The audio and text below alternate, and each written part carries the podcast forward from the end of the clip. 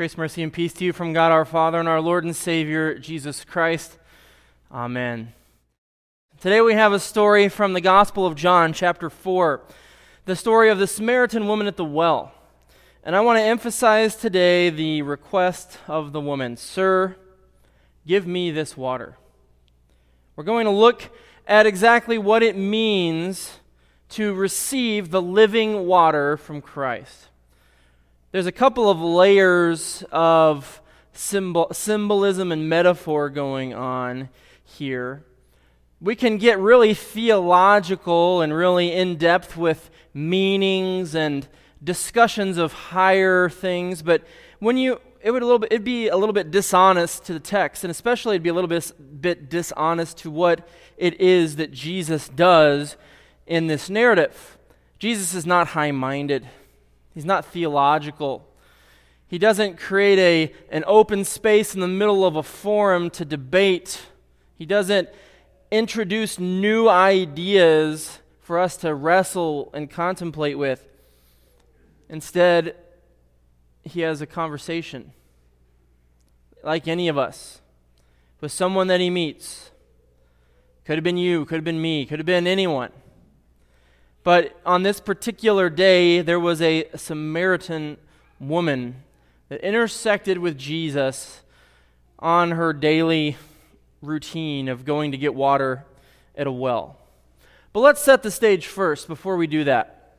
Jesus is leaving the area of Judea, that's the area of modern day Israel and the Holy Land that surrounds the, the major capital and religious uh, city of Jerusalem. So he's leaving there to go back north to Galilee, his home country, right, where his disciples are mostly from and where most of his ministry takes place. And so typically, let's see if my, my laser pointer will work. Typically, they would go from this green area and they would go over to the uh, Jordan River here and they would cross over and avoid the pink area wherever possible and practicable. And then they would come up here to Nazareth or Capernaum, or they would come over here to the Decapolis on the other side of the Sea of Galilee. And that's the way that good Hebrew people would conduct themselves. Because you see, this area, this inconvenient pink area here of Samaria, was it was a pretty country and all, but it was full of Samaritans. And they were dirty and wretched sinners who, who had no regard for God's law or his commands, who would make you uh, impure if you touched them or if you engaged in conversation for a little too long with them. And anytime you talk to one of them, you always end up arguing about God's commands and his laws and the practices of where to worship and the way to conduct your life and live. And it just wasn't worth it to go the short route from here up to here. But Jesus says, you know what, disciples? Today we're going to take the shortcut. This week, as we travel from Judea, why, why does my laser pointer stop working here? There.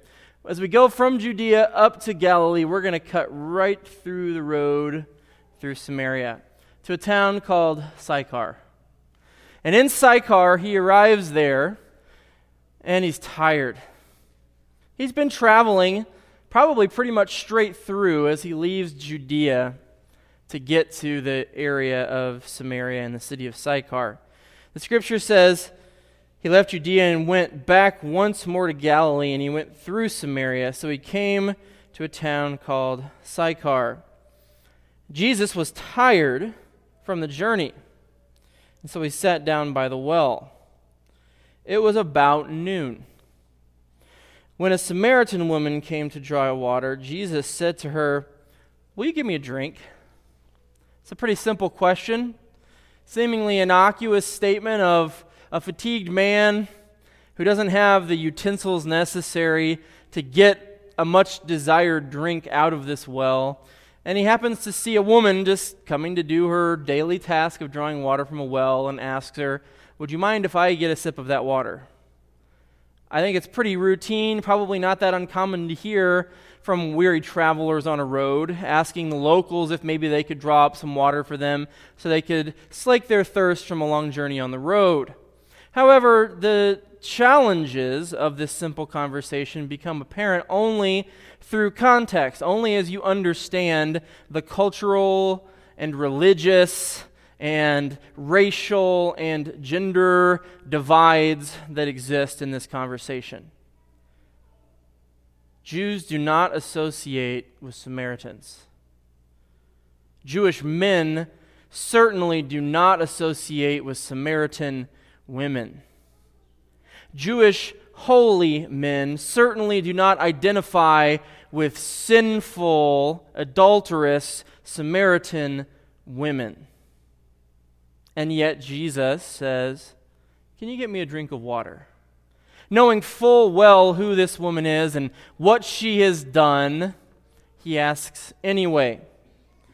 And the woman kind of realizes that there are some cultural things at play.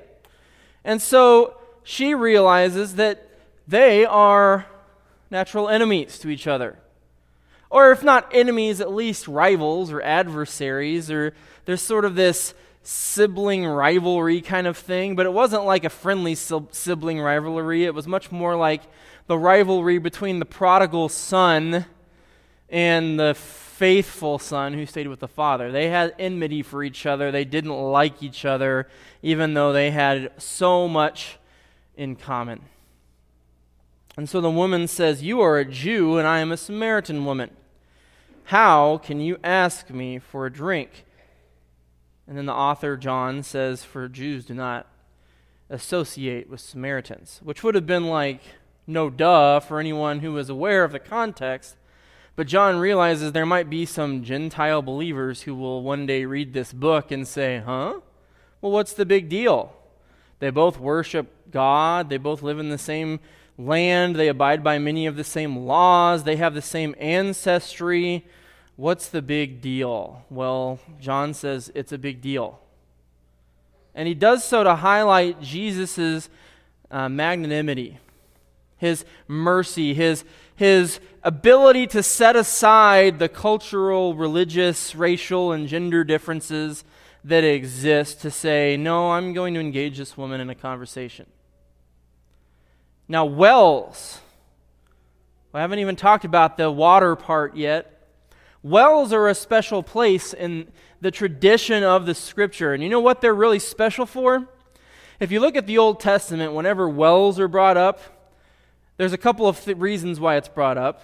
The first reason is to water animals. Whenever you get to a new region, a new land, these wandering nomadic people who are shepherds, they need a place to water their livestock or they will die in the sort of desert or arid climate of the near Middle East. So they need a place to water their animals.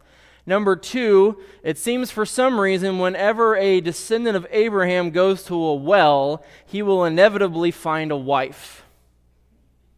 Abraham goes and digs wells in the area, and then his sons, Isaac and his grandson Jacob, and, and later, uh, and there's later examples as well. They go to wells. Moses met his wife Zipporah at a well. They go to a well to get a drink of water, and they come home with a wife. It's kind of one of those weird trends of the Bible. And so you see here, Jesus is at a well and he's alone and he meets a woman at the well. And you say, Now hold on a second, Pastor. This is Jesus we're talking about. He's not about to go marry some woman, some Samaritan woman. But I think this story is in the Bible for a lot of reasons, but one of the key themes in it is look at the level of intimacy, you could even say, of this conversation. Jesus, alone, with a woman, a Samaritan woman, an adulterous Samaritan woman. This is scandalous.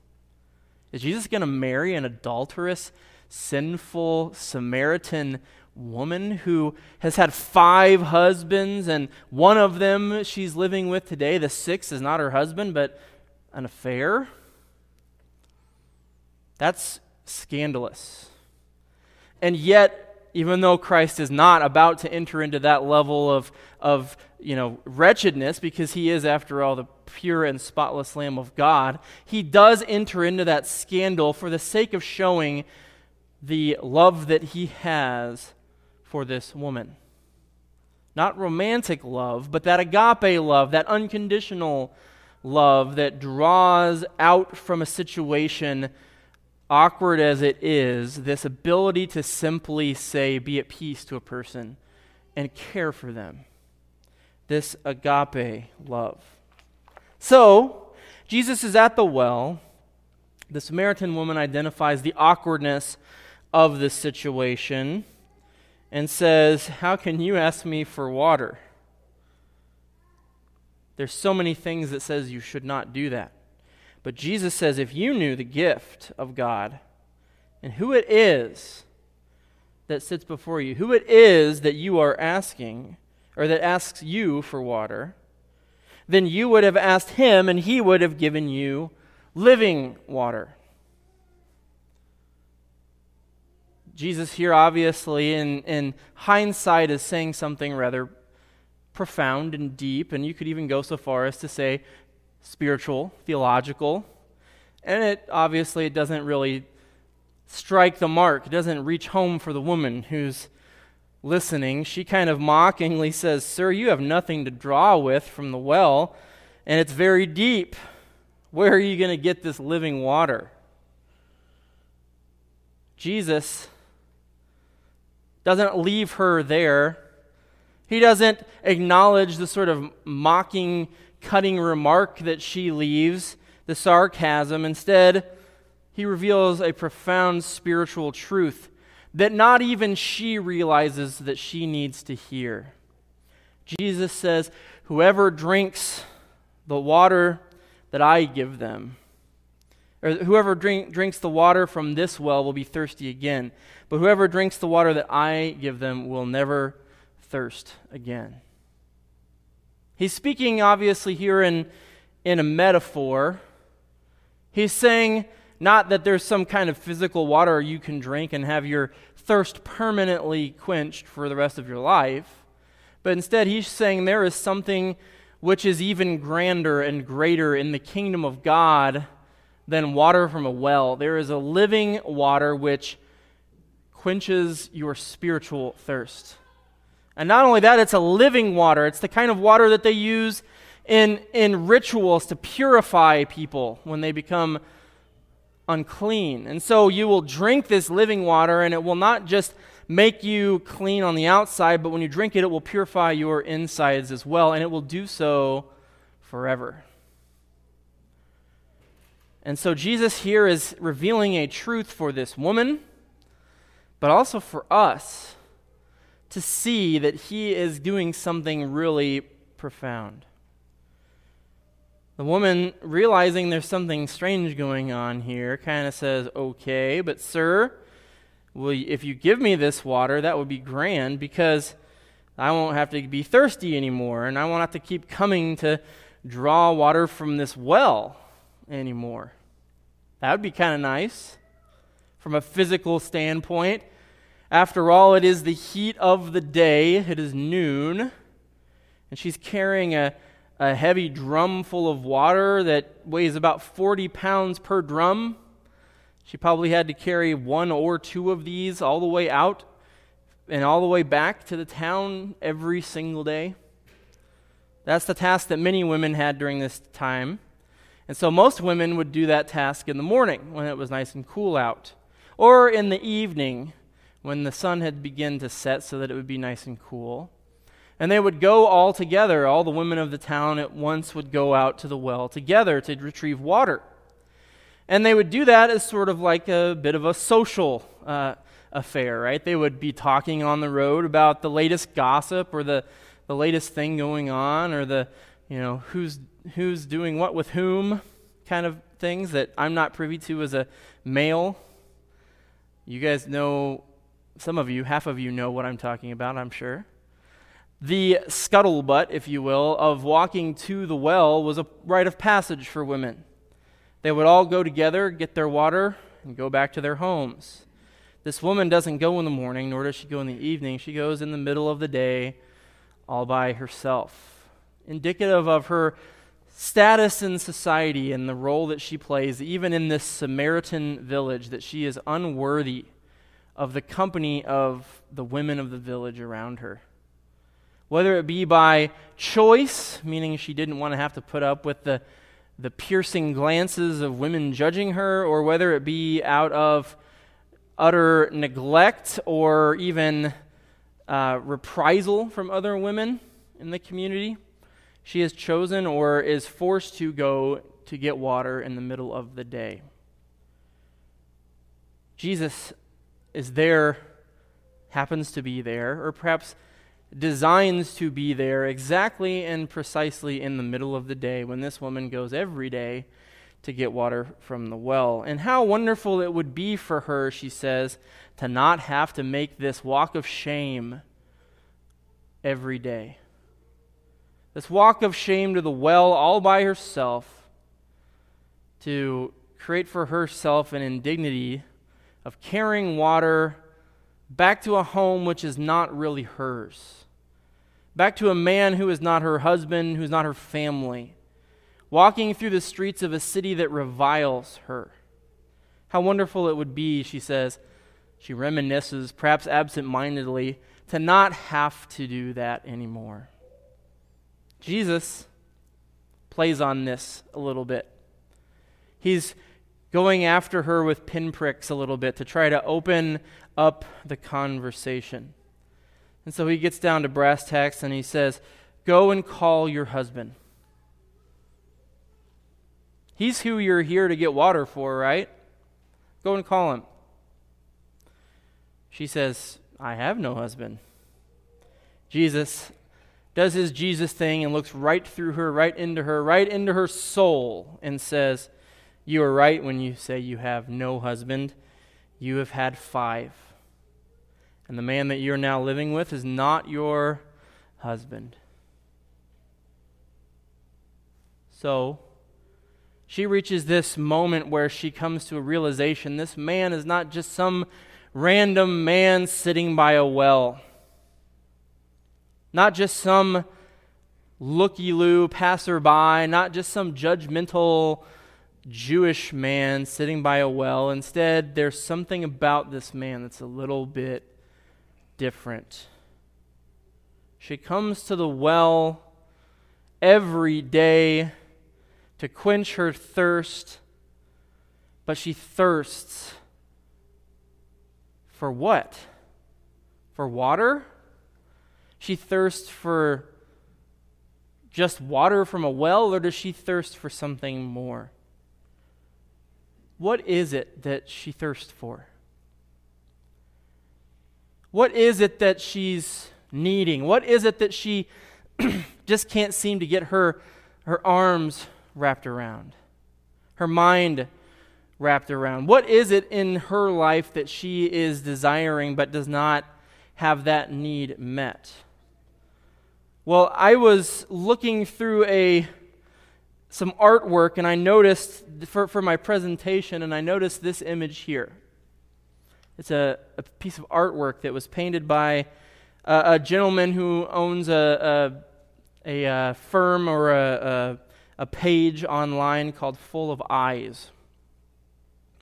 And he wrote this, he, he, he made this, this image, and he writes, he has a caption for it, which I think does a pretty powerful job of, of expressing what it is that the woman greatly desires. So I'll read it real quickly. At first, Jesus' response to the woman in verse 16 seems a bit jarring. Why does the change in subject happen so abruptly? Why does he answer her request for living water by telling her to go call her husband? I think the answer comes in verses 17 and 18, where we find that this woman is living with a man who is not her husband and has been married five different times before. How did Jesus' words about her husband answer her request for the living water that quenches thirst unto eternity? They answer by correcting her perception about what thirst truly is. The thirst that the living waters will not will satisfy is not the passing thirst of the physical body, but the enduring soul deep thirst that drives this woman from man to man to man, seeing satisfaction slip through her fingers, seeking and desperately longing for security a home. It is the thirst of the inmost self, the thirst with which every human being is born, the inconsolable longing that sets us moving, searching, straining forward, for we know not what. It is the thirst that tries to satisfy itself through experiences and successes, in the fulfilled dreams of life, in the embrace of loved ones, in the needle's point or an empty cup, in the worthy cause or the right side of history. And yet, it is a thirst that none of these will ever slake. Ultimately, for this woman, as for us, the quenching of this thirst is in nothing other than the living water of the Holy Spirit, poured into our hearts from the open heart of God in Christ. The Holy Spirit, who ever, always, and only shows us Jesus. God, known and loved in Christ through the Spirit, is the water that quenches our soul's thirst. So, in this image, the woman stands before a cracked well and holds in her hands an empty water jar that can never satisfy her deep thirst. The six hands pouring out sand into her hollow heart represent the six men that she has looked to for this satisfaction. In the background, however, is the true fountain and source of living water, opened in the heart of God through the death and the resurrection of Jesus Christ. The placement of Christ in the center of her empty heart foreshadows her future reception of this living water by faith, a reception enabled by the Spirit who removes the veil over her eyes and grants her true sight. What is it that she is longing for? Something more. Something far greater than anything in this life can satisfy. She says, Sir, I can see that you are a prophet. Her eyes are open to see Jesus for something more than just a man by a well. And she acknowledges and, and readily admits with her mouth that there is something about this man that is different. Jesus, using this open door, steps in to reveal the truth which saves the entirety of humanity that he is the Messiah. For the very first time in his ministry, he steps forward and clearly confesses that he is the Son of God. The same confession which would be the, the impetus for his future death. The, the call of being divine, which leads to his crucifixion. He, for the very first time, confesses not to a court full of Pharisees, not to even his disciples, but to a Samaritan adulteress at the well in the town of Sychar in dirty, rotten Samaria. Jesus says, A time is coming and has now come when true worshipers will worship the Father in the Spirit and in truth, for they are the kind of worshipers that the Father seeks. I have here an image of our church when we were more or less shut down due to COVID. We had pictures of the people of God on the pews. And I love this image because it showcases that we don't worship on the Temple Mount. We don't worship on the mountain of Gerizim. We don't worship in a brick building. We worship as the people of God. And we worship in the Spirit and in truth, together as a community of believers. Jesus delivers us so much more than what this world can ever give us. And this is the very first reveal, the very first time.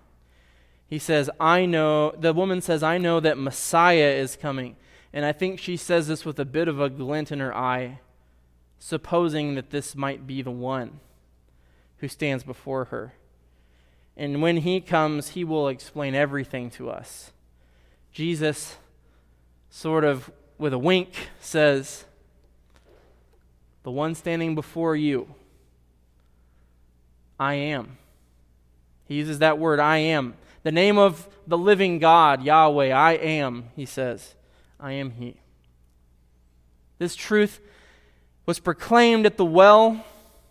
It's the truth which saves humanity, revealed to a woman who was seeking more than what her life was giving her. And Jesus arrived to deliver it with an infinite overflowing of that living water for her. And because it's written in John's text today, that same revelation is made for you and for me. We can seek to be satisfied in that thirst that is within us, but we will never find it in this world. We will only find it through the true and living water, which the Messiah himself reveals to us. Amen. Let's pray. We thank you, Heavenly Father, for this day and for your mercies to us, which are new each and every day. God, we pray that you will help us to not seek to find a quenching of our thirst in this world, but rather to see it in you. We pray this all in Jesus' name, and all God's people said, Amen.